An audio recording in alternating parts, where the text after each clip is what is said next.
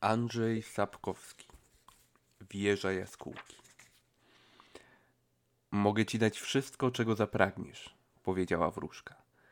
Bogactwo, władzę i sceptr, sławę, długie, szczęśliwe życie. Wybieraj. Nie chcę bogactwa, ani sławy, władzy, ani sceptru, odrzekła Wiedźminka. Chcę mieć konia, który byłby czarny i niedościgły jak nocny wicher. Chcę mieć miecz, który byłby jasny i ostry jak promień księżyca. Chcę mieć czarną, nocą czarną przebiegać na mym czarnym koniu świat. Chcę porażać mocą zła i ciemność moim świetlistym mieczem. Tego pragnę.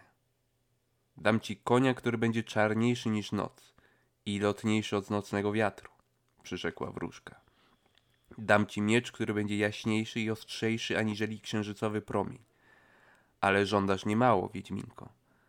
Będziesz więc musiała mi drogo zapłacić. Czym? Wszakże nie mam niczego. Twoją krwią. Flores de Bajki i klechty. Rozdział pierwszy. Jak powszechnie wiadomo, wszechświat, podobnie jak życie, toczy się kołem. Kołem, na którym go obręczy zaznaczono osiem magicznych punktów, dających pełen obrót, czyli cykl roczny. Punktami tymi leżącymi na obręczy koła, w parach, dokładnie naprzeciw siebie są Imbolc, czyli kiełkowanie, Lammas, czyli dojrzewanie, Beleten, rozkwit oraz Sawan, zamieranie. Są także na kole zaznaczone dwa solstycja, czyli przesilenia, zimowe zwane Mindawar oraz Mitael, letnie.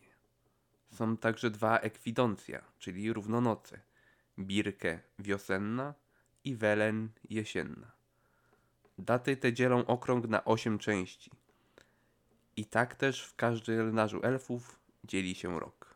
Lądując na plażach w okolicach ujścia Jarugi i Pontaru, ludzie przywieźli tu ze sobą własny kalendarz, oparty na księżycu, dzielący rok na dwanaście miesięcy, dający cykl rocznej pracy rolnika. Od początku, od wykonywanych w styczniu tyk, aż do końca, do czasu, gdy mróz, mróz zamieni ziemię w twardą grudę.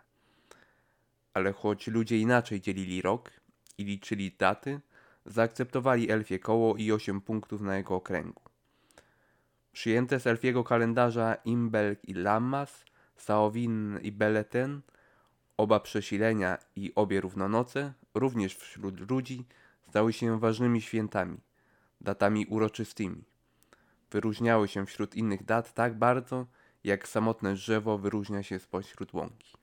Daty te wyróżnia bowiem magia. Nie było i nie jest żadną tajemnicą, że owych osiem dat to dni i noce, podczas których niezwykle nasila się czarodziejska aura. Nikogo już nie dziwią magiczne fenomeny i zagadkowe zjawiska, które towarzyszą tym ośmiu datom, zwłaszcza zaś ekwidencjom i solstycjom. Do fenomenów takich wszyscy już się przyzwyczaili i rzadko budzą one większe sensacje. Ale tego roku było inaczej. Tego lo- roku ludzie jak zwykle uczcili jesienne ekwidencjum uroczystą rodzinną wieczerzą, podczas której na stole znaleźć się musiało jak najwięcej płodów z tegorocznych zbiorów. Choćby po odrobinie każdego. Tak kazał zwyczaj. Spożywszy wieczerzę i podziękowawszy bogini Melitele za urodzaj, ludzie udali się na spoczynek. I wówczas zaczęła się makabra. Tuż przed północą zerwała się straszliwa zawierucha. Zadął potępieńczy wiatr, w których poprzez szum przygniatanych niemal do ziemi drzew, skrzyp krokwi i łomot okiennic słychać było upiorne wycie, krzyki i zawodzenia. Pędzone po niebie chmury przybrały fantastyczne kształty, wśród których najwięcej powtarzały się sylwetki galopujących koni i jednorożców. Wieja nie cichła przez dobrą godzinę, a w nagłej ciszy, jaka po niej nastąpiła, noc ożyła trylem i furkotem skrzydeł setek, lelków, kozodojów. Owych tajemniczych ptaków, które według ludowych wierzeń grupują się nad kimś, kto dogorywa odśpiewać demoniczną konojączkę. Tym razem chór lelków był tak wielki i głośny, jak gdybyś skomlać miał cały świat. Lelki dzikimi głosami wyśpiewywały konajączkę, Nieboskłon zaś pokryły chmury, gaszące resztki księżycowego światła. Wówczas zaskowyczała straszliwa banshee, zwiastunka czyjejś rychłej i gwałtownej śmierci, a przez czarne niebo pocwałował dziki gon. Orszak płomiennookich upiorów na kościotrupach koni, szumiących strzępami płaszczy i sta- sztandarów. Jak co kilka lat dziki gon zebrał swe żniwo, ale od dziesięcioleciu nie było ono tak straszliwe. W samym tylko Nowigradzie doliczono się dwudziestu kilku osób zaginionych bez śladu ni wieści. Gdy gon przegalopował i rozwiały się chmury, ludzie zobaczyli księżyc, malejący jak zwykle w czas zrównania, ale tej nocy księżyc miał barwę krwi.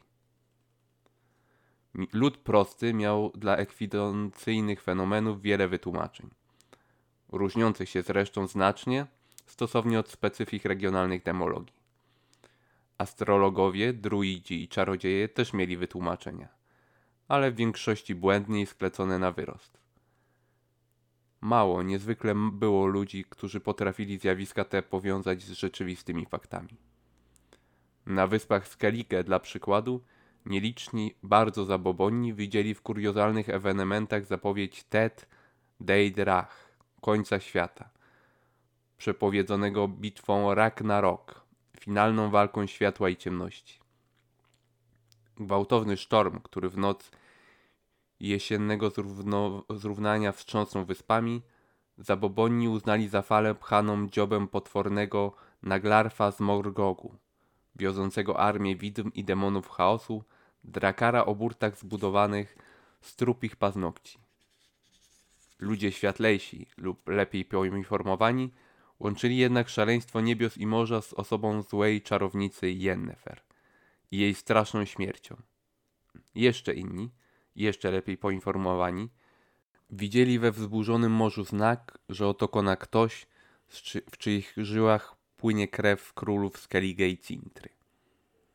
Jak świat długi i szeroki, była też noc jesiennego ekwidencjum nocą zmorów, koszmarów i widziadeł, nocą raptownych, duszących i rozpętnionych grozą przebudzeń wśród mokrych od potu i starganych prześcieradeł. Widziadła i przebudzenia nie omijały igłów najjaśniejszych. W Nilfgaardzie o złotych wieżach przebudził się z krzykiem cesarz Emhyr var Emreis. Na północy w Lan Exeter zerwał się z łoża król Estera Tysen, budząc małżonkę królową Zulenkę. W Tretogorze zerwał się i sięgnął po sztylet arcyszpieg Dijkstra, budząc małżonkę ministra skarbu. W zamczysku Monte Clavo zerwała się z adamaszkowej pościeli czarodziejka Filipa Eichhardt, nie budząc małżonki hrabiego Denua. Przebudzili się, mniej lub bardziej gwałtownie, krasnolud Jarpen Sigrid w Mahakamie, stary wiedźmin Wesemir w górskiej warowni Kermorhen, klerk bankowy Fabio Sa w mieście Gorswellen, Jarl Krach Ankreich na pokładzie drakara Ringhorn.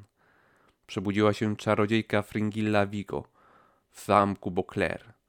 Przebudziła się kapłanka Sigrifila w świątyni bogini Frey na wyspie Hindlarsfall. Przebudził się Daniel Edhwery, hrabia Garmor, w oblężonej twierdzy Maribor. Zwik, dziesiętnik Burej Chorągwi w forcie Ben Gleven, kupiec Dominik Pontuas Hohenhagen w miasteczku Clermont i wielu, wielu innych. Mało było jednak ludzi zdolnych wszystkie te zjawiska i fenomeny połączyć z rzeczywistymi i konkretnym faktem. I z konkretną osobą. Traf sprawił, że troje z tych ludzi spędzało noc jesienną ekwidencjum na jednym pod jednym dachem. W świątyni bogini Melitele w Elander.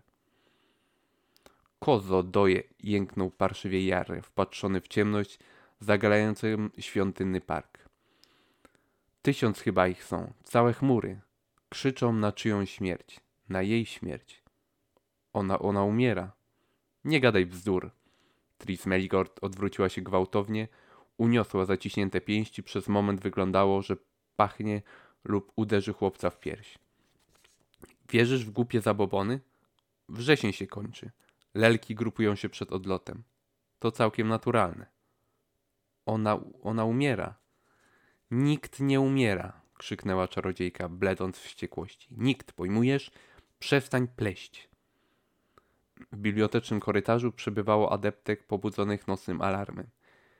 Ich twarze były poważne i blade. Jarre!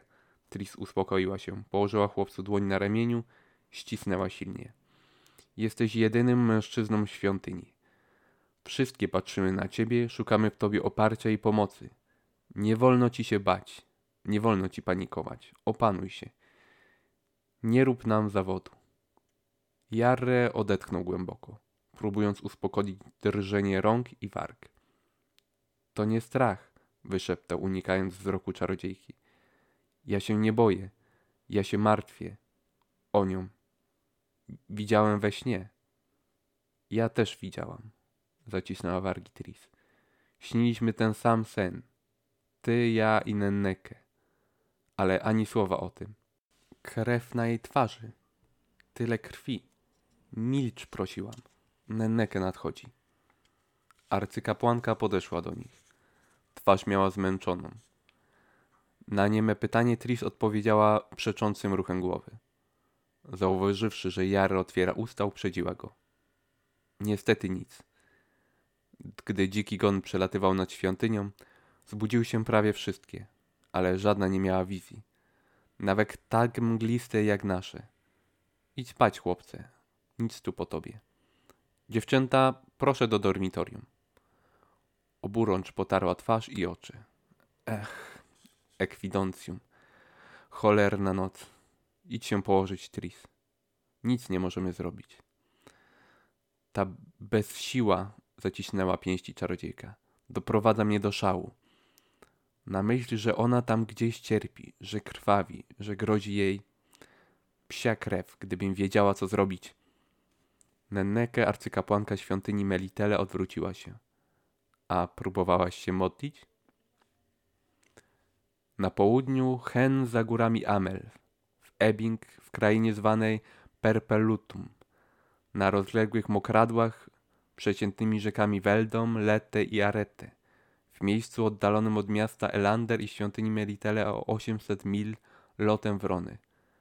Koszmar senny, gwałtowny zbudził nad ranem starego pustelnika Wysogotę. Przebudzony Wysogota za nic nie mógł przypomnieć sobie treści snu, ale dziwny niepokój nie pozwolił mu już usnąć. Zimno, zimno, brr! Gadał do siebie Wysogota, maszerując ścieżką wśród trzcin. Zimno, zimno. Kolejna pułapka była pusta. Ani jednego piżmaka. Wyjątkowo nieudany połów. Wysogota uczyścił pułapkę ze szlamu i rzęsy, mamrocząc przekleństwa i pociągając z ziemniętym nosem. Zimno. Gadał, idąc w kierunku skraju bagna. A przecież to jeszcze wrzesień. Przecież dopiero cztery dni po ekwidencjum. Takich chłodów w końcu września nie pamiętam już, jak długo żyję. A żyję przecież dość długo. Kolejna, przedostatnia już. Pułapka też była pusta. Wysokocie nie chciało się nawet klnąć. Niechybnie tak jest, ględził idąc, że klimat oziębia się z roku na rok, a teraz wygląda, że efekt oziębienia będzie postępował lawinowo. A elfy przewidziały to już dawno temu. Ale kto wierzył w przepowiednie elfów? Nad głową starca znowu zafurgotały skrzydełka. Mignęły szare, niesamowicie szybkie kształty. Mgła nad moczarami znowu rozdzwoniła się dzikim, urwanym trylem lelków kozodojów. Szybkim klatkaniem skrzydełek. Wysogota nie zwracał na ptaki uwagi. Zabobonny nie był, a kozodojów zawsze było sporo na bagnach. Zwłaszcza o świcie latały tak gęsto, że aż strach brał, że o głowę zawadzą. Może nie zawsze było ich tak wiele jak dziś. Może nie zawsze wołały tak potępieńczo. Ale cóż, ostatnimi czasy przyroda wyprawiała dziwne figle. A kuriozum goniło kuriozum. Każde bardziej kuriozalne od poprzedniego. Wyciągnął właśnie z wody ostatnią, pustą pułapkę. Gdy usłyszał rżenie konia. Lelki zamilkły nagle, jak na komendę. Na mokradłach Perpuluntu były kępy suche wyżej położonego miejsca, porośnięte czarną brzozą, olchą, świdwą, dereniem i tarniną. Większość kęp trzęsawiska otaczały tak dokładnie, że było absolutnie niemożliwe by dotarł tam koń lub nieznający ścieżek jeździec. A jednak rżenie. Wy- Wysogota usłyszał je znowu. Dobiegał właśnie z takiej kępy. Ciekawość przemogła ostrożność. Wysogota słabo znał się na koniach i ich rasach, ale był estetą. Umiał rozpoznać i docenić piękno. A kary koń o sierści lśniącej jak antracyt, którego zobaczył na tle brzezinowych pni, był przedziwnie piękny. Był istną kwintesencją piękna. Był tak piękny, że wydawał się nierealny. Ale był realny. I całkiem realnie schwytany w pułapkę. Zaplątami wodzami i łudzienicą w krwisto-czerwone, chwytne gałęzie świdwy. Gdy Wysogota podszedł bliżej, koń stulił uszy, tupnął tak, że aż zadygotał grunt, zatarmosił zgrabną głową, obrócił się. Teraz było widać, że jest to klacz. Było widać coś jeszcze. Coś, co sprawiło, że serce Wysogoty zaczęło łomotać jak oszalałe, a niewidzialne kleszcze adrenaliny zacisnęły się na gardle. Za koniem, w płytkim wykrocie, leżał trup. Wysogota rzucił na ziemię worek i zawstydził się pierwszej myśli, którą było. Odwrócić się i uciekać. Podszedł bliżej, zachowując ostrożność, bo kara klacz tupała, kładła uszy, szczerzyła zęby na munsztunku i tylko czekała na okazję, aby ugryźć lub kopnąć. Trup był trupem kilkunastoletniego chłopca. Leżał twarzą ku ziemi, z jedną ręką z przygniecionym ciałem, drugą wyciągniętą w bok i wpitą palcami w piach. Chłopiec miał na sobie zamszowy kubraczek, obcisłe skórzane spodnie i wysokie do kolan miękkie elfie buty z klamerkami. Wysogota pochylił się i w tym momencie trup głośno jęknął. Kara klacz zarżała przeciągle, upnęła kopytami o ziemię. Pustępnik, pustelnik ukląkł, ostrożnie obrócił rannego, odruchowo cofnął głowę i syknął na widok potwornej maski z brudu i zakrzepłej krwi, jaką chłopiec miał w miejscu twarzy. Delikatnie zgarnął mech, liście i piasek z pokrytych śluzem i śliną warg. Spróbował oderwać od policzka zbite w twardy kołdun sklejone krwią włosy. Ranny zajęczał głucho, wyprężył się i zaczął dygotać. Wysogota odlepił mu włosy od twarzy. Dziewczyna, powiedział, nie mogąc uwierzyć w to, co miał w... wprost przed nosem. To jest dziewczyna. Gdyby tego dnia po zapadnięciu zmroku ktoś zdołał cichaczem podkrać się do zagubionej wśród moczarów chaty z zapadniętą i obrośnioną mchą strzechą, gdyby zajrzał przez szpary w okiennicach, zobaczyłby w skąpo oświetlonych łojówkach wnętrzu kilkunastoletnią dziewczynę z głową grubo omotaną bandażami, spoczywającą w martwym, niemal trupim bezruchu na zasłanej skórami pryczy. Zobaczyłby też starca z siwą, klinowatą brodą i długimi białymi włosami, opadającymi na ramiona i plecy do granic potężnej łysiny, przedłużającej pobrudzone czoło daleko poza ciemię. Spostrzegłby, jak starzec zapala jeszcze jedną łojówkę, jak stawia na stole klepsydrę, jak ostrzy pióro, jak pochyla się nad arkuszem pergaminu, jak zamyśla się i mówi coś do siebie w zadumieniu, jak spuszczając oka z leżącej na pryczy dziewczyny. Ale to nie było możliwe. Nikt nie mógł tego zobaczyć. Chata pustelnika Wysogoty była dobrze ukryta wśród mokradeł. Na wiecznie pokrytym mgłą pustkowiu, na które nikt nie odważył się zapuszczać. Zapiszmy. Wysogota zanurzył biuro w inkauście. Co następuje? Jest trzecia godzina po zabiegu. Rozpoznanie vulvus invuncium, rana cięta, zadana z dużą siłą niewiadomym, ostrym narzędziem, przypuszczalnie o zakrzywionym ostrzu. Obejmuje część lewą twarzy, zaczyna się w regionie podoczodołowym, biegnie poprzez policzek i sięga aż do regionu przyłuszniczo-żwawczego. Najgłębsza, bo sięgająca okocnej, jest rana w części początkowej, poniżej oczodołu, na kości jarzmowej. Przypuszczalny czas, jaki minął od zranienia do momentu pierwszego zaopatrzenia rany, dziesięć godzin. Pióro zaskrzypiało na pergaminie, ale skrzypienie trwało nie dłużej niż kilka chwil i linijek.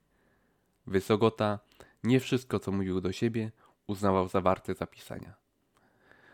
Wracając do zaopatrzenia rany, podjął po chwili starzec, wpatrzony w migotliwe i kopcące płomień łojówki. Zapiszmy, co następuje. Nie wycinałem brzegów skaleczenia. Ograniczyłem się jedynie do usunięcia kilku nieukrwionych skrzepów i oczywiście skrzepliny. Przemyłem ranę wyciągiem z kory wierzbowej. Usunąłem zanieczyszczenia i ciała obce. Założyłem szwy konopne. Innym rodzajem nici, niechajże zapisane to będzie, nie dysponowałem. Zastosowałem okład z arniki górskiej i założyłem formowany opatrunek musilinowy. Na środek izby wybiegła mysz. Wysokota rzucił jej kawałeczek chleba. Dziewczyna na pryczy oddychała niespokoje i jęczała przez sen. Ósma godzina po zabiegu. Stan chorej bez zmian. Stan lekarza, to znaczy mój, poprawił się, albowiem zaznałem nieco snu. Mogę kontynuować notatki. Godzi się bowiem przelać na te karty nieco informacji o mojej pacjentce. Dla potomności. O ile jakikolwiek potomność dotrzy na te moczary, zanim wszystko tutaj zbutwieje i rozpadnie się w proch. Wysokota odetchnął ciężko, zamoczył pióro i otarł o brzeg kałamarza. Co się tyczy pacjentki, zamruczał, to niechaj zanotowane zostanie, co następuje. Lat, jak się zda, około szesnastu. Wysoka, budowa pomiernie szczupłej, lecz bynajmniej nie herlawej, nie wskazująca na niedożywienie. Umięśnienie i konstrukcja fizyczna typowa raczej dla młodej elfki, ale nie stwierdzono żadnych me- cech metyrskich. Dwokwarteronki włącznie. Niższy procent elfiej krwi może, jak wiadomo, nie pozostawiać śladów. Wysokota jakby teraz dopiero przypomniał sobie, że nie zapisał na arkuszu ani jednej runy, ani jednego słowa. Przyłożył pióro do papieru, ale inkaust wysechł. Starzec wcale się tym nie przejął. Niechże zanotowanie zostanie i to, podjął, że dziewczyna nigdy nie rodziła, a także i to, że na ciele nie ma żadnych zastarzałych znamion, blizn, szram, żadnych śladów, jakie zostawiają ciężka praca, wypadki, hazardowe życie. Podkreślam, mowa o śladach zastarzałych. Śladów świeżych nie brakuje na jej ciele. Dziewczyna była bita, chłostana i to bynajmniej nie ojcowską ręką. Kopana była prawdopodobnie też.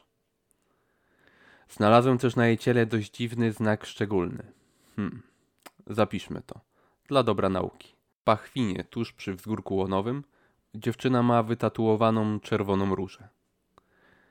Wysokota w skupieniu obejrzał zaostrzony koniec pióra, po czym zanurzył je w kałamarzu.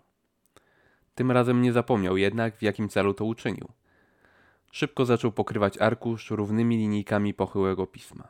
Pisał, dopóki pióro nie oschło. Półprzytomna mówiła i krzyczała, podjął. Jej akcent i sposób wysławiania się, jeśli pominąc gęste wtręty w obscenicznym żargonie kryminalistów, są dość konfundujące, trudne do umiejscowienia. Ale zaryzykowałbym stwierdzenie, że pochodzą raczej z północy niż z południa. Niektóre słowa... Znowu poskrzypiał piórem po pergaminie. Niezbyt długo, o wiele za krótko, by móc zapisać wszystko, co przez chwilę wyrzekł. Po czym podjął monolog dokładnie tam, gdzie go przerwał. Niektóre słowa, imiona i nazwy, które dziewczyna wybełkotała w marginie, warte są zapamiętania i zbadania.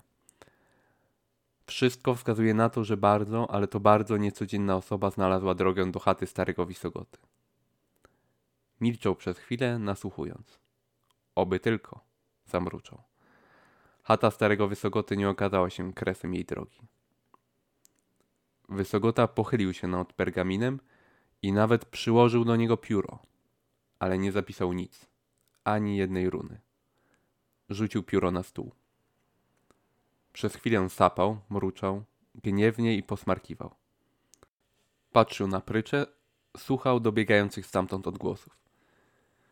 Trzeba stwierdzić i zapisać, powiedział zmęczonym głosem, że jest bardzo niedobrze.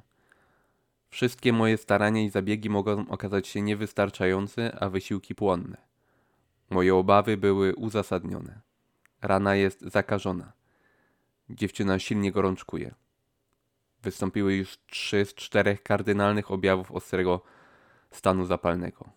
Rubor, kalor i tumor. Łatwo już w tej chwili stwierdzić okiem i dotykiem. Gdy minie szok, szok pozabiegowy, pojawi się i objaw czwarty, dolor. Niechże zapisane zostanie, że minęło blisko pół wieku, od kiedy zajmowałem się praktyką medyczną. Czuję, jak lata te ciążą na mej pamięci i na zręczności mych palców.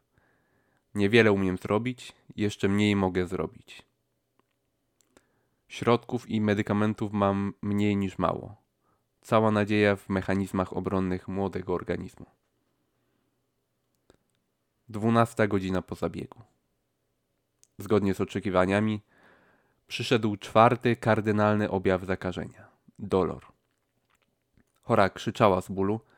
Gorączka i dreszcze wzmagają się. Nie mam niczego, żadnego środka, który mógłby jej podać.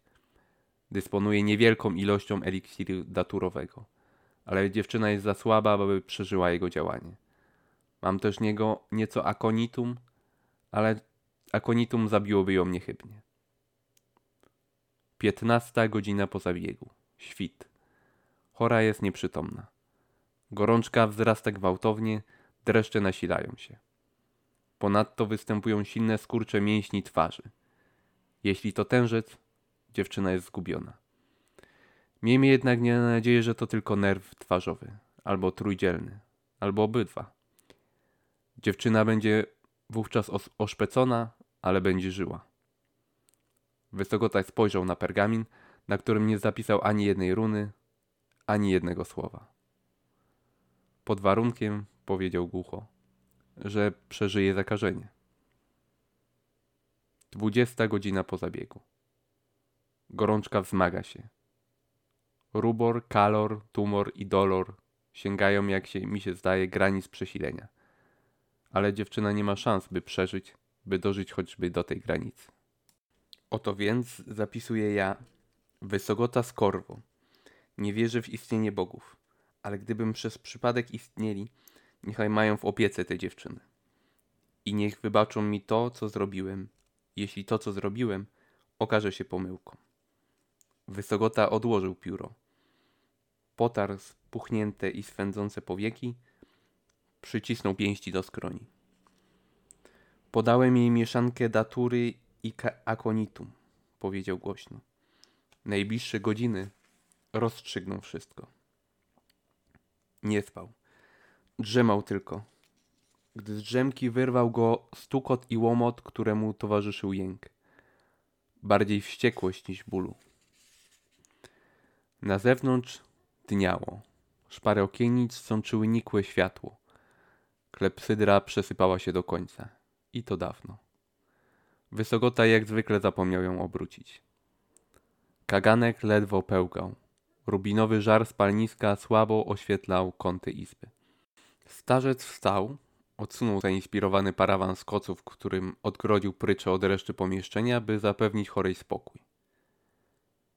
Chora zdążyła już pozbierać się z podłogi, na którą przed chwilą upadła. Siedziała zgarbiona na brzegu barłogu, usiłując podrapać się w twarz pod opatrunkiem. Wysogota chrząknął. Prosiłem, byś nie wstawała. Jesteś zbyt osłabiona. Jeśli czegoś chcesz, zawołaj.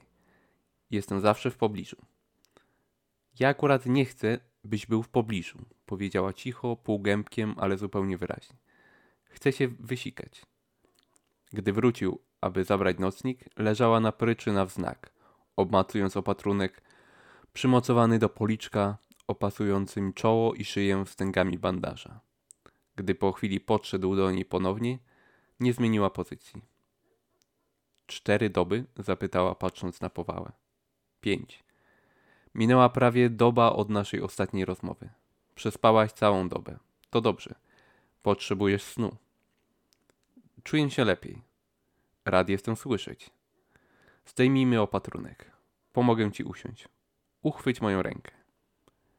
Rana goiła się ładnie i sucho. Tym razem prawie odbyło się bez bolesnego odrywania opatrunku od strupa. Dziewczyna ostrożnie dotknęła policzka. Skrzywiła się, ale Wysogota wiedział, że to nie tylko ból. Za każdym razem na nowo upewniała się o rozległości skaleczenia. Zdawała sobie sprawę z powagi rany. Upewniła się, z przerażeniem, że to, co czuła, dotykała poprzednio, to nie był wywołany gorączką koszmar. Masz tu jakieś lustro? Nie mam, skłamał. Spojrzała na niego, po raz pierwszy chyba całkowicie przytomnie. To znaczy, że jest aż tak źle? Spytała, ostrożnie wodząc palcami po szwach. To bardzo rozległe skaleczenie, wybąkał. Zły na siebie, że tłumaczył się i usprawiedliwia przed smarkulą. Twarz wciąż masz bardzo opuchniętą. Za kilka dni zdejmę szwy, do tego czasu będę przykładał arnikę i wyciąg z wierzbiny. Nie będę już owijał cię całej głowy. To się ładnie goi. Naprawdę ładnie. Nie odpowiedziała. Poruszała ustami i żuchwą, marszczyła i krzywiła twarz, wypróbowując, na co rana pozwala, a na co nie. Ugotowałem rosołu z gołębia. Zjesz? Zjem. Ale tym razem spróbuję sama. To upokarzające być karmioną jak paralityczka. Jadła długo. Drewnianą łyżką donosiła do ust ostrożnie i z takim wysiłkiem, jak gdyby ważyła ze dwa funty. Ale poradziła sobie bez pomocy Wysogoty, obserwując ją z zainteresowaniem. Wysogota był ciekawski i płonął z ciekawości. Wiedział, że wraz z powrotem dziewczyny do zdrowia zaczną się wymiany zdań mogące rzucić światło na tajemniczą sprawę. Wiedział o tym i nie mógł doczekać się tej chwili. Zbyt długo mieszkał sam na pustkowiu. Dziewczyna skończyła jeść. Opadła na poduszki. Przez chwilę martwo patrzyła w sufit. Potem obróciła głowę. Niezwykle duże, zielone oczy, stwierdził po raz kolejny Wysogota, nadawały jej twarzy wyraz niewinnie dziecięcy. Ale w tej chwili kłócą się z krzykliwym, spaskudnie okaliczonym policzkiem. Wysogota znał ten typ urody. Wielkookie, wieczne dziecko. Fizjonomia wywołująca instynktowną reakcję sympatii. Wieczna dziewczynka. Nawet gdy dwudzieste, ba, trzydzieste już dawno zapadną w niepamięć, tak Wysogota dobrze znał ten typ urody. Jego druga żona była taka. Jego córka była taka. Muszę stąd uciekać, powiedziała nagle dziewczynka. I to pilnie. Jestem ścigana. Przecież wiesz o tym. Wiem, kiwnął głową. Było to twoje pierwsze słowo, które wbrew pozorom nie było majaczeniem. Dokładniej jedne z pierwszych. Najpierw spytałaś o twego konia i o twój miecz. W tej kolejności.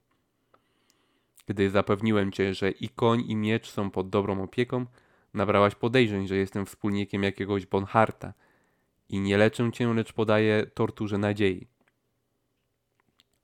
Gdy nie bez trudu wyprowadziłem cię z błędu, przedstawiłaś się jako Falka i podziękowałaś mi za rachunek. To dobrze.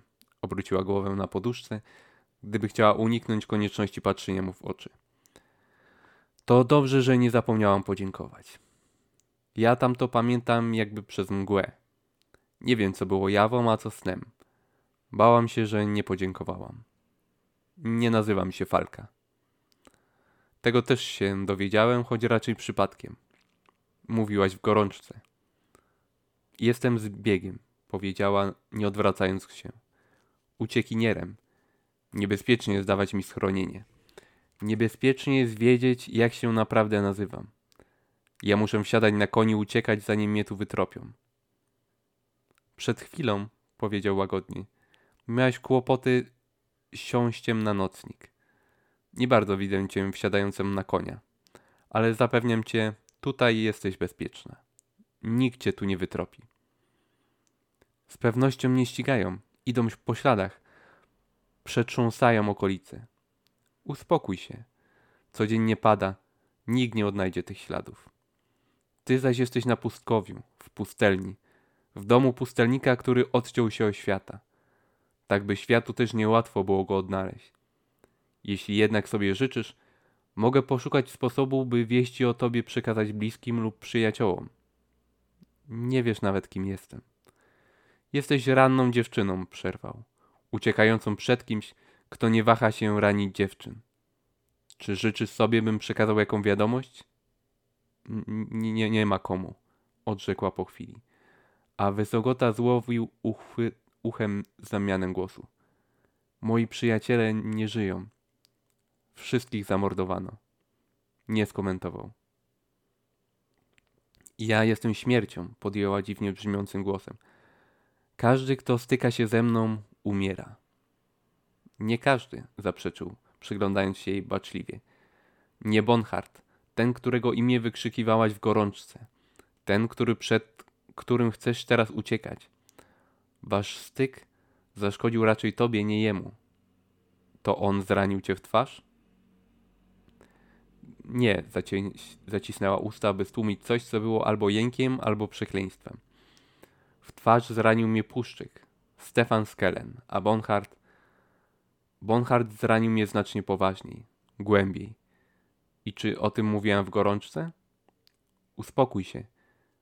Jesteś osłabiona. Powinnaś unikać silnych wzruszeń. Nazywam się Ciri. Zrobię ci okład z arniki, Ciri. Wstrzymaj się chwilę. Daj mi jakieś zwierciadło. Mówiłem ci. Proszę. Usłuchał. Dochodząc do wniosku, że tak trzeba, że dłużej zwlekać niepodobna. Przyniósł nawet kaganek, by mogła lepiej widzieć, co zrobiono z jej twarzą. No tak. Powiedziała zmienionym, łamującym się głosem. No tak. Właśnie tak, jak myślałam. Prawie tak, jak myślałam. Wyszedł, zaciągnął za sobą zaimprowizowany z drewek parawan. Starała się szlochać cicho, tak by nie słyszał. Bardzo się starała. Nazajutrz Wysogota zdjął połowę szwów. Cili obsmarowała policzek, posyczała jak żmija, narzekając na silny ból ucha i przeczulice szyi w okolicy żuchwy. Wstała, jednak ubrała się i wyszła na podwórze. Wysogota nie protestował. Towarzyszył jej. Pomagać ani podtrzymywać nie musiał. Dziewczyna była zdrowa i o wiele silniejsza niż można było przypuszczać. Zachwiała się dopiero na zewnątrz. Przytrzymała o ścieżnicy i o drzwi. Ależ gwałtownie zabłysnęła się wdechem. Ależ ziąb. Mróz czy jak? Już zima? Jak długo tu ja przeleżałam? Kilka tygodni? Dokładnie sześć dni. Mamy piąty dzień października, ale zapowiada się bardzo zimny październik. Piąty października? Zmarszczyła się. Syknęła z bólu. To jak to? Dwa tygodnie? Co? Jakie dwa tygodnie? Nieważne. Wzruszyła ramionami. Może to ja coś pomylę, a może i nie mylę. Powiedz, co tu tak okropnie śmierdzi? Skóry. Łowię piszmaki, bobry, nutrie i wydry. Garbuję skóry. Nawet pustelnicy muszą z czegoś żyć. Gdzie jest mój koń? W obórce. Karaklacz powitała wchodzących głośnym rżeniem, a koza Wysogoty zawtórnie beczeniem, w którym pobrzmiewało wielkie niezadowolenie z konieczności dzielenia lokum z innym lokatorem. Ciri objęła konia za szyję, poklepała, pogładziła po zagrzywiu. Klacz prychła i grzebała słomę kopytem. Gdzie jest moje siodło, czerpak, uprząż? Tutaj. Nie protestował, nie czynił uwag, nie wygłaszał swego zdania. Milczał wsparty na kosturze. Nie poruszył się, gdy zastękała, próbując unieść siodło. Nie drgnął, nie drgnął, gdy zachwiała się pod ciężarem i ciężko z głośnym jękiem klapnęła na zasypany słomą polepę. Nie podszedł, nie pomógł jej wstać. Patrzył uważnie. No tak, powiedziała przez zaciśnięte zęby. Odpoczywaj, klacz, usiłując wsnuć jej nos do kołnierza. Wszystko jasne, ale ja muszę stąd uciekać, cholera. Po prostu muszę. Dokąd? Zapytał chłodno. Pomacała twarz, nadal siedząc na słomie obok opuszczonego siodła. Jak najdalej. Kiwał głową, jak gdyby odpowiedź satysfakcjonowała. Wszystko czyniła jasnym i nie pozostawiała miejsca na domysły. Ciri wstała z trudem. Po siodło i uprząż nawet nie próbowała się schylać. Sprawdziła tylko, czy klacz ma siodło i owiec w żłobie. Zaczęła wycierać grzbiet i boki konia wiechciem słomy. Wysogota czekał w milczeniu i doczekał się. Dziewczyna zatoczyła się na słup podtrzymujący strop. Zbladła jak płótno. Bez słowa podał jej kostur. Nic mi nie jest, tylko... Tylko ci się w głowie zakręciło, bo jesteś chora i słaba jak noworodek. Wracajmy. Musisz się położyć. O zachodzie słońca, przespawszy ładnych kilka godzin, Ciri wyszła ponownie. Wysogota, wracając nad rzeki, natknął się na nią przy naturalnym jeżynowym żywopłocie. Nie odchodź zbyt daleko od chałupy, powiedział cieplutko. Po pierwsze, jesteś zbyt osłabiona. Czuję się lepiej. Po drugie, to niebezpieczne. Dookoła jest ogromne mokradło, niekończące się pole trzcin. Nie znasz ścieżek. Możesz zabłądzić lub utonąć w wstrząsawisku. A ty? Wskazała na worek, który taszczył. Ścieżki znasz oczywiście. I nawet niedaleko nimi chadzasz. A zatem mokradło wcale nie jest takie wielkie. Garbujesz skóry, aby żyć, jasne. Kelpie, moja klacz, ma owiec, a pola tu nie widzę. My jedliśmy kurę i krupy. I chleb. Prawdziwy chleb, nie podpłomyki. Chleb nie dostałbyś od trapera, a zatem w okolicy jest wieś. Bezbłędnie wydedukowany, potwierdził spokojnie. Rzeczywiście, dostaję prowiant z najbliższej wsi. Najbliższej, ale wcale nie bliskiej, leżącej za skrajem bagien. Mokradło przylega do rzeki. Wymieniam skóry na żywność, którą przywiozą, przywożą mi łodzie. Chleb, kaszę, mąkę, sól, ser, czasem królika lub kurę. Czasami wiadomość. Nie doczekał się pytania, więc kontynuował. W atakach konnych w pościgu dwukrotnie była w osadzie. Za pierwszym razem ostrzegano, by cię nie ukrywać. Grożono chłopom mieczem i ogniem, jeśli zostaniesz w osadzie schwytana. Za drugim obiecano nagrodę. Za odnalezienie trupa. Twoi prześladowcy są przekonani, że leżysz martwa w lasach, w jakimś jarze albo wądole. I nie spoczną, mruknęła, dopóki nie odnajdą zwłok. Wiem o tym dobrze. Muszą mieć dowód, że nie żyje. Bez tego dowodu nie zrezygnują. Będą szperać wszędzie. Wreszcie trafią i tutaj. Bardzo im zależy, zauważył. Powiedziałbym, niezwykle im zależy. Zacięła usta. Nie lękaj się. Odjadę, zanim mnie tu znajdą. Nie narażę cię. Nie bój się.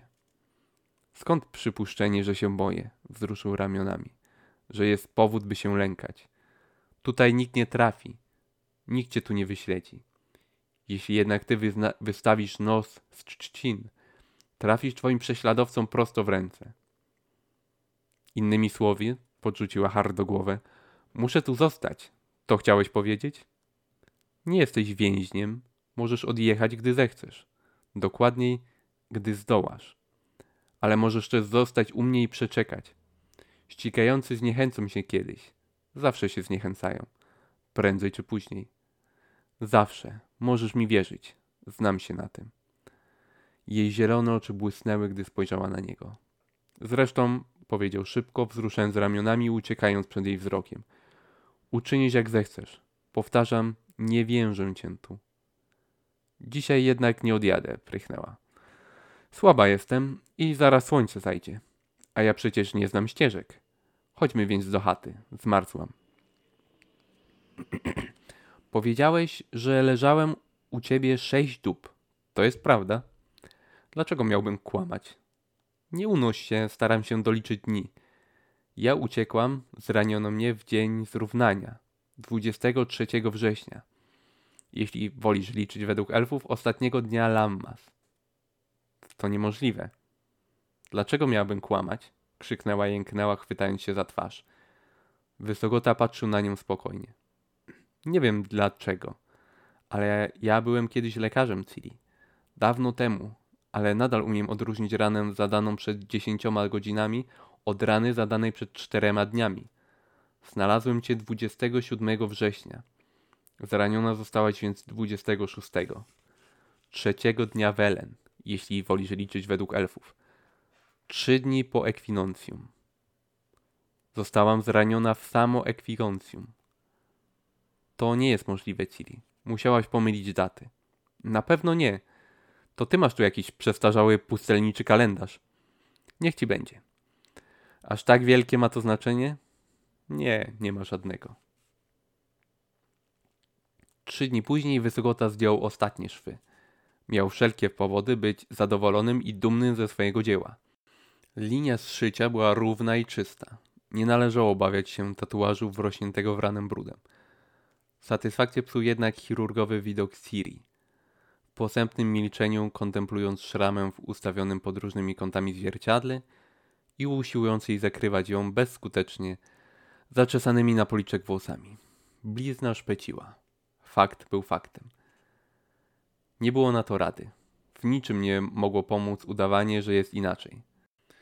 Wciąż czerwona, napuchnięta jak powróz, napunktowana śladami ukuć igły i pozaznaczona odciskami nitek, szrama wyglądała iście makabrycznie.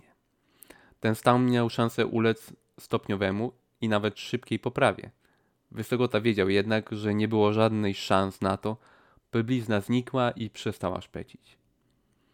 Ciri czuła się znacznie lepiej, ale ku zdziwieniu i zadowoleniu Wysokoty w ogóle nie mówiła o odjeździe.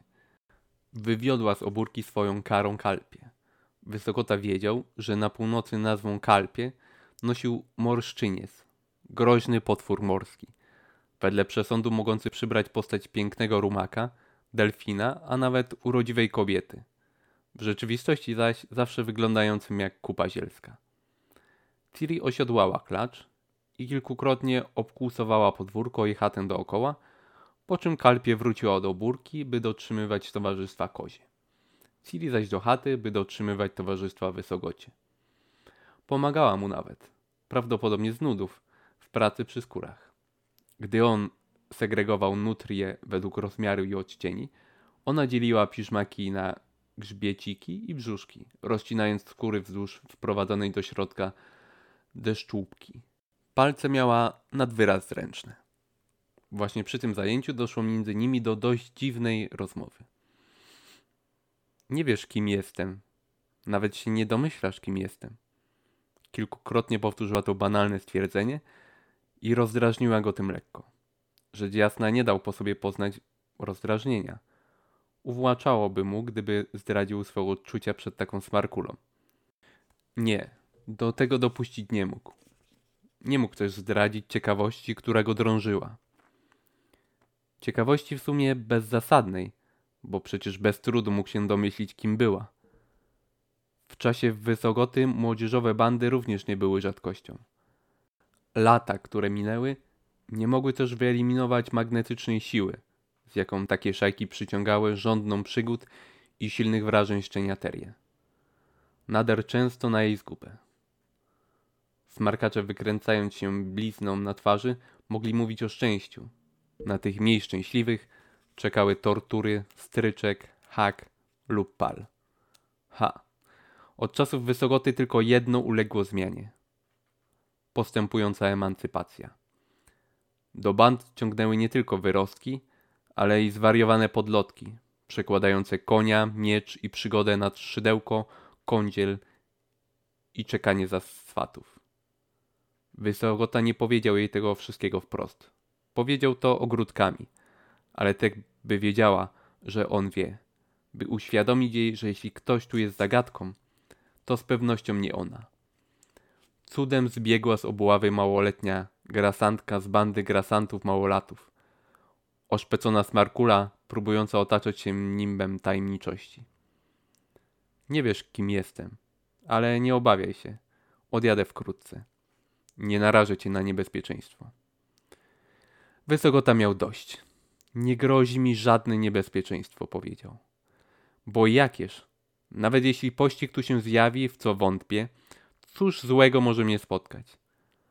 Oddzielenie pomocy zbiegłym przestępcom jest karalne, ale nie w przypadku pustelnika, albowiem pustelnik nie jest rzeczy świeckich nieświadom. Moim przywilejem jest gościć każdego, kto trafia do mej pustelni. Dobrze rzekłaś. Nie wiem, kim jesteś. Skąd ja, pustelnik, mogę wiedzieć, kim jesteś, co przeskrobałaś i za co ściga cię prawo? I jakie prawo? Przecież ja nawet nie wiem, czyje prawa w tych okolicach obowiązują. Jaka i czyja jurysdykcja. I nie obchodzi mnie to. Jestem pustelnikiem. Trochę zbyt wiele razy mówił o pustelnictwie, czuł to, ale nie zrezygnował. Jej wcielone zielone oczy kuły go niczym ostrogi. Jestem ubogim eremitą, umarłym dla świata i dla spraw jego. Jestem człowiekiem prostym i niewykształconym. Rzeczy nieświatłych, nieświadomym. Przesadził. Akurat wstrząsnęła, cisnąc skórę i nóż pod nogi. Za głupią mnie masz, czy jak? Ja głupia nie jestem, nie myśl sobie. Pustelniku, eremito ubogi. Gdzie cię nie było, rozejrzałam się. Zajrzałam tam oto, do kąta, za tę niezbyt czystą kotarę. Skąd wzięły się tam na półkach uczone księgi, he? Człowieku prosty i nieświadomy. Wysokota odrzucił skórę nutry i nasterkę.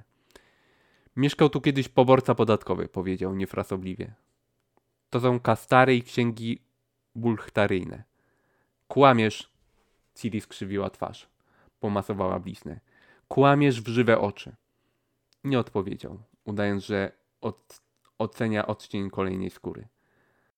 Myślisz może sobie, podjęła po chwili dziewczyna, że jeśli masz białą brodę, zmarszczki i sto lat na karku, to bez trudu oszukasz naiwną młódkę, he? To ci powiem. Pierwszą lepszą może i zwiodłeś, ale ja nie jestem pierwsza lepsza. Uniósł wysoko brwi w niemym, lecz prowokującym pytaniu. Nie kazała mu długo czekać. Ja, mój pustelniku, uczyłam się w miejscach, gdzie było sporo ksiąg. Także i tych samych tytułów, co na twoich półkach. Sporo z tych tytułów znam. Wysokota jeszcze wyżej uniósł brwi. Patrzyła mu prosto w oczy. Dziwne rzeczy, wycedziła. Wygaduje brudny kot smołuch, oberwany sierota, musi złodziejka lub bandytka znaleźć w krzakach z rozwaloną gębą. A jednak trzeba ci wiedzieć, panie pustelniku, że to ja czytywałam historię Roderika de Novembre. Przeglądałam i to nie raz działa o tytule Materia Medica. Znam herbarius. Taki sam jak ten na twojej półce. Wiem też, co oznacza na grzebieniach ksiąg gronostajowy krzyż na czerwonej tarczy. To znak, że księgi wydał Uniwersytet w Oksenfurcie. Urwała, wciąż bacznie go obserwując. Wysokota milczał, starając się, by jego twarz nie zdradzała niczego. Dlatego myślę, powiedziała, podrzucając głowę zwykłym dla niej dumnym i gwałtownym nieco z rozruchem. Żeś ty wcale nie prostak i nie pustelnik. Żeś wcale nie umarł dla świata, ale uciekł przed nim. I ukrywasz się tu na pustkowiu, zamaskowany pozorami i bezkresnym trzcinowiskiem. Jeżeli tak jest, uśmiechnął się Wysokota, to w istocie. Przeciwnie splot, splatają się nasze losy, moja ty oczytana panno. Wielce zagadkowym sposobem zbratano nas o to przeznaczenie. Wszakże i ty się ukrywasz. Wszakże i ty, Ciri, umiejętnie snujesz wokół siebie woale pozorów. Jam jest jednak człowiek stary, pełen podejrzeń i zgorzkniałej starczej nieufności. Nieufności do mnie, do świata, Ciri. Do świata, w którym szachrajski pozór wkłada maskę prawdy, by wywieźć w pole inną prawdę, fałszywą. Nawiasem mówiąc, i to też próbując szachować. Do świata, w którym herb Uniwersytetu w Oksenfurcie maluje się na drzwiach zamtuzów. Do świata, w którym ranne grasantki podają się za bywale uczone, może i szlachetne urodzone panny, intelektualistki i erudytki, czytające Roderika de Novembre i obeznane z godłem akademii. Wbrew wszelkim pozorom, wbrew temu, że same noszą inny znak, bandycki tatuaż, czerwoną różę wykutą w pachwinie. Faktycznie miałeś rację, przygryzła wargę, a jej twarz pokryła pąs tak głęboki, że linia szramy wydawała się czarna. Jesteś zgorzkniały staruch i ściwski dziadyga. Na mojej półce za kotarą, wskazał ruchem głowy, stoi Engle Molach Tendorech, zbiór elfich baśni i wierzeń, przy powieściach. Jest tam, jakże pasująca do naszej sytuacji rozmowy historyjka o sędziwym kruku i młodziutkiej jaskółce. Ponieważ, podobnie jak ty, Ciri, jestem erudytą, pozwolę sobie przypomnieć stosowny fragment. Kruk, jak niezawodnie pamiętasz, zarzuca jaskółce płochność i nieprzystojną frygowatość. En serbin disaens in Zirael. Ark, ark, salem fuol de vol el, Zirael. Urwał, oparł łokcie o stół, a podbródek na splecionych palcach. Ciri szarpnęła głową, wyprostowała się. Spojrzała na niego wyzywająco i dokończyła. Zirael vole es, ensinsir, Mabok, Enkerbin, Werenikirkkirk. Zgorzkniały i nieufny staruch, powiedziała po chwili. Wysokota nie zmieniał pozycji. Przepraszam młodą erudytkę. Sędziwy kruk wszędzie, węszący podstęp i oszustwo, prosi o wybaczenie jaskółkę, której jedyną winą jest to, że jest młoda i pełna życia. I ładniutka. Teraz pleciesz. Żachnęła się odruchowo, zakrywając dłonią bliznę na policzku. Takie komplementy możesz sobie darować. Nie poprawiam one koślawych ścieków, którymi sfatygowałeś mi skórę. Nie myśl sobie też, że zdobędziesz w ten sposób moją ufność. Ja nadal nie wiem, kim ty jesteś. Dlaczego okłamałeś mnie w sprawach tych dni i dat? I w jakim celu zaglądałeś mi między nogi, choć rana była na twarzy? I, na, i, i czy na zaglądaniu się skończyło? Tym razem udało się jej wyprowadzić go z równowagi. Co ty sobie wyobrażasz, smarkulo? Krzyknął. Mogłem być twoim ojcem. Dziadkiem, poprawiło zimno. Albo i pradziadkiem. Ale nie jesteś. Ja nie wiem, kim jesteś. Ale na pewno nie jesteś tym, za kogo chciałbyś uchodzić. Jestem tym, kto znalazł cię na bagnie, niemal przymarzniętą do mchu, z czarną skorupą zamiast twarzy, nieprzytomną, zapaskudzoną i brudną.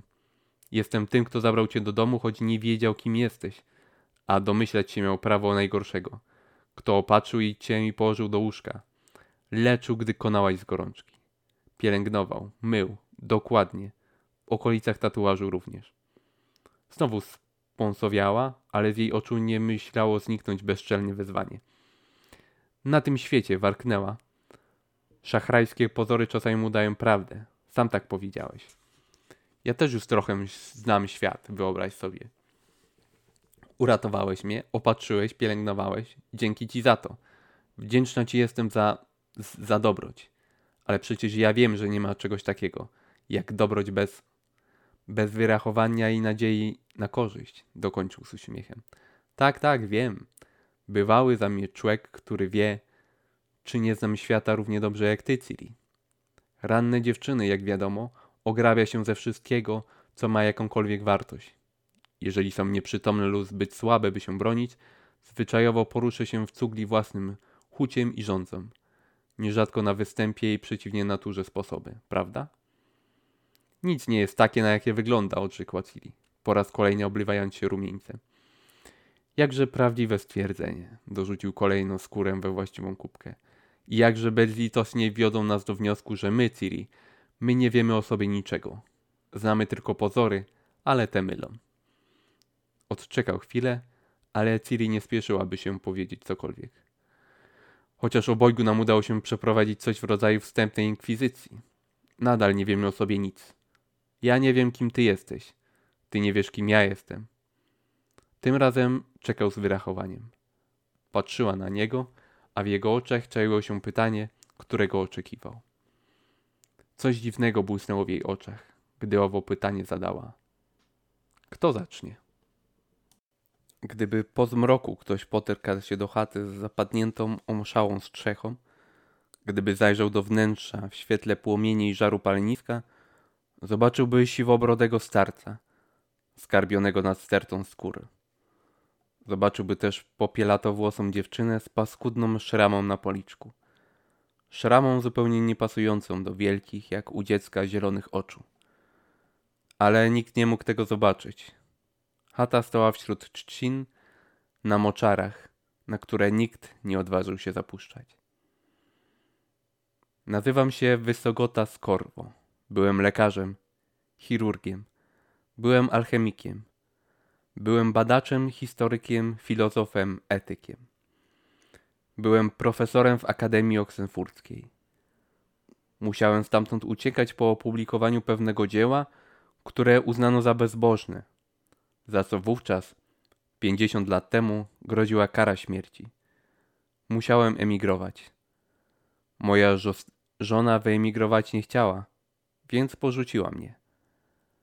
Ale ja zatrzymałem się dopiero daleko na południu, w cesarstwie Nilfga- Nilfgaardzkim. Zostałem wreszcie wykładowcą etyki w Akademii Imperialnej w Castel Garupian. Godność tę piastowałem blisko dziesięć lat. Ale i stamtąd musiałem uciekać po, po opublikowaniu pewnego traktatu, Nawiasem mówiąc, dzieło traktowano o totalitarnej władzy i zbrodniczych charakterze zaborczym wojen, ale oficjalnie zarzucono dziełu i mnie metafizyczny mistycyzm i schizmę klerykalną. Uznano, że działałem z podpuszczenia ekspansywnych i rewizjonistycznych ugrupowań kapłańskich, faktycznie rządzącym królestwem Nordlingów. Dość zapewne w świetle mojego wyroku śmierciu za ateizm sprzed dwudziestu lat. Było zresztą akurat tak, że na północy ekspansywni kapłani dawno już poszli w zapomnienie, ale w Nilfgaardzie nie przyjmowano do tego do wiadomości. Łącznie mistycyzm i zabobonu z polityką było ścigane i surowo karane. Dziś, oceniając z perspektywy lat, myślę, że gdybym się umorzył i okazał skruchę, może ofar- o, o afera rozwiałaby się, a cesarz ograniczył do niej łaski, bez ściągania pośrodki drastyczne. Ale ja byłem rozgoryczony. Pewny swych racji, które miałem za ponadczasowe, nadrzędne wobec tej czy innej władzy lub polityki. Czułem się skrzywdzony. Skrzywdzony niesprawiedliwie, tyrańsko. Nawiązałem więc aktywne kontakty z dysentami tajnymi z- zwalczającymi tyrana. Zanim się obejrzałem, siedziałem razem z dysentantami w lochu, a niektórzy, gdy pokazano im narzędzia, wskazali na mnie jako na głównego ideologa ruchu. Cesarz skorzystał z prawa łaski. Zostałem jednak skazany na banicję, pod groźbą natychmiastowej kary śmierci w przypadku powrotu na ziemię cesarskie.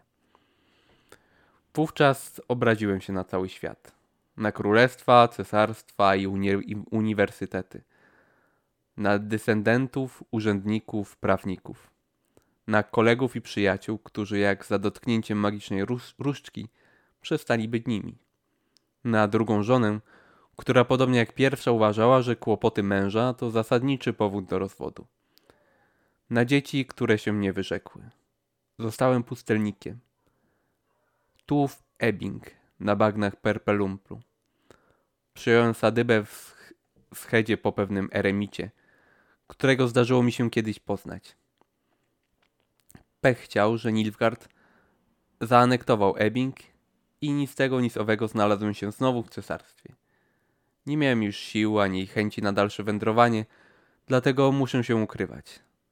Cesarskie wyroki nie ulegają przedawnieniu, nawet w sytuacji, gdy imperator, który je wydał, dawno nie żyje, a obecny cesarz nie ma powodów, by mile wspominać tamtego i podzielać jego poglądy. Wyrok śmierci pozostaje w mocy. Takie jest prawo i zwyczaj w Nilfgaardzie.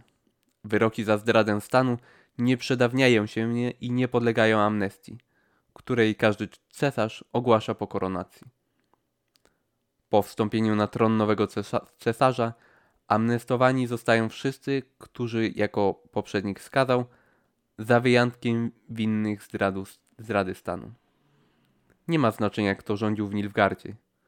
Jeśli wyda się, że żyje i łamie wyrok banicji, przebywając na cesarskim terytorium, moja głowa spadnie na szafocie. Jak zatem widzisz, Ciri, znajdujemy się w całkiem podobnej sytuacji. Co to jest etyka? Wiedziałam, ale zapomniałam. Nauka o moralności. O prawidłach postępowania obyczajowego, szlachetnego, poczciwego i uczciwego. O wyżynach dobra, na które wynosi duszę ludzka prawość i moralność.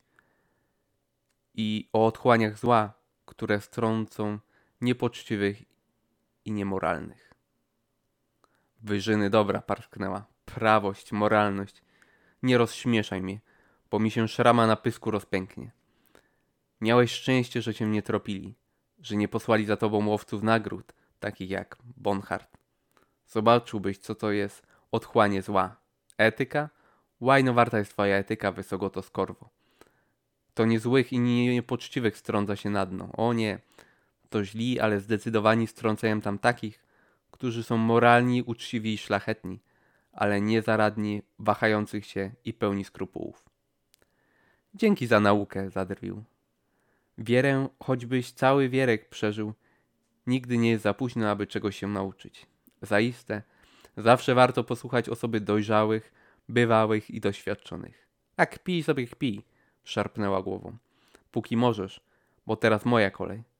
Teraz ja zabawię cię opowieścią. Opowiem ci, jak było ze mną, a gdy skończę, zobaczymy, czy nadal będziesz miał ochotę derwić.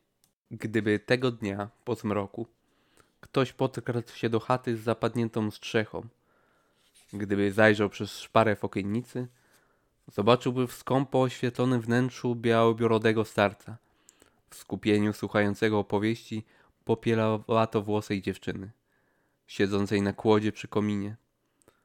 Spostrzegłby, że dziewczyna mówi wolno, jak gdyby z trudem znajdując słowa, że nerwowo pociera szpecącą paskudną bliznę policzek, że przeplata długimi momentami milczenia opowieść o swych losach. Opowieść o naukach, które odebrała, a które wszystkie co do jednej okazały się kłamliwe i bałamutne. O obietnicach, które jej złożono i których nie dotrzymano. Opowieść o tym, jak przeznaczenie, w które kazano jej wierzyć, zdradziło ją niecnie i wyżuło z dzieciństwa. O tym, jak za każdym razem, gdy już zaczynała wierzyć, spadały na nią poniewierka, ból, krzywda i upokorzenie. O tym, jak ci, którym ufała i których kochała, zdradzili, nie przyszli z pomocą, gdy cierpiała, gdy groziły jej pohańbienie, męka i śmierć. Opowieść o ideałach, którym zalecano jej być wierną, a które zawiodły, zdradziły i opuściły wtedy, gdy ich potrzebowała, dowodząc, jak niewiele były warte.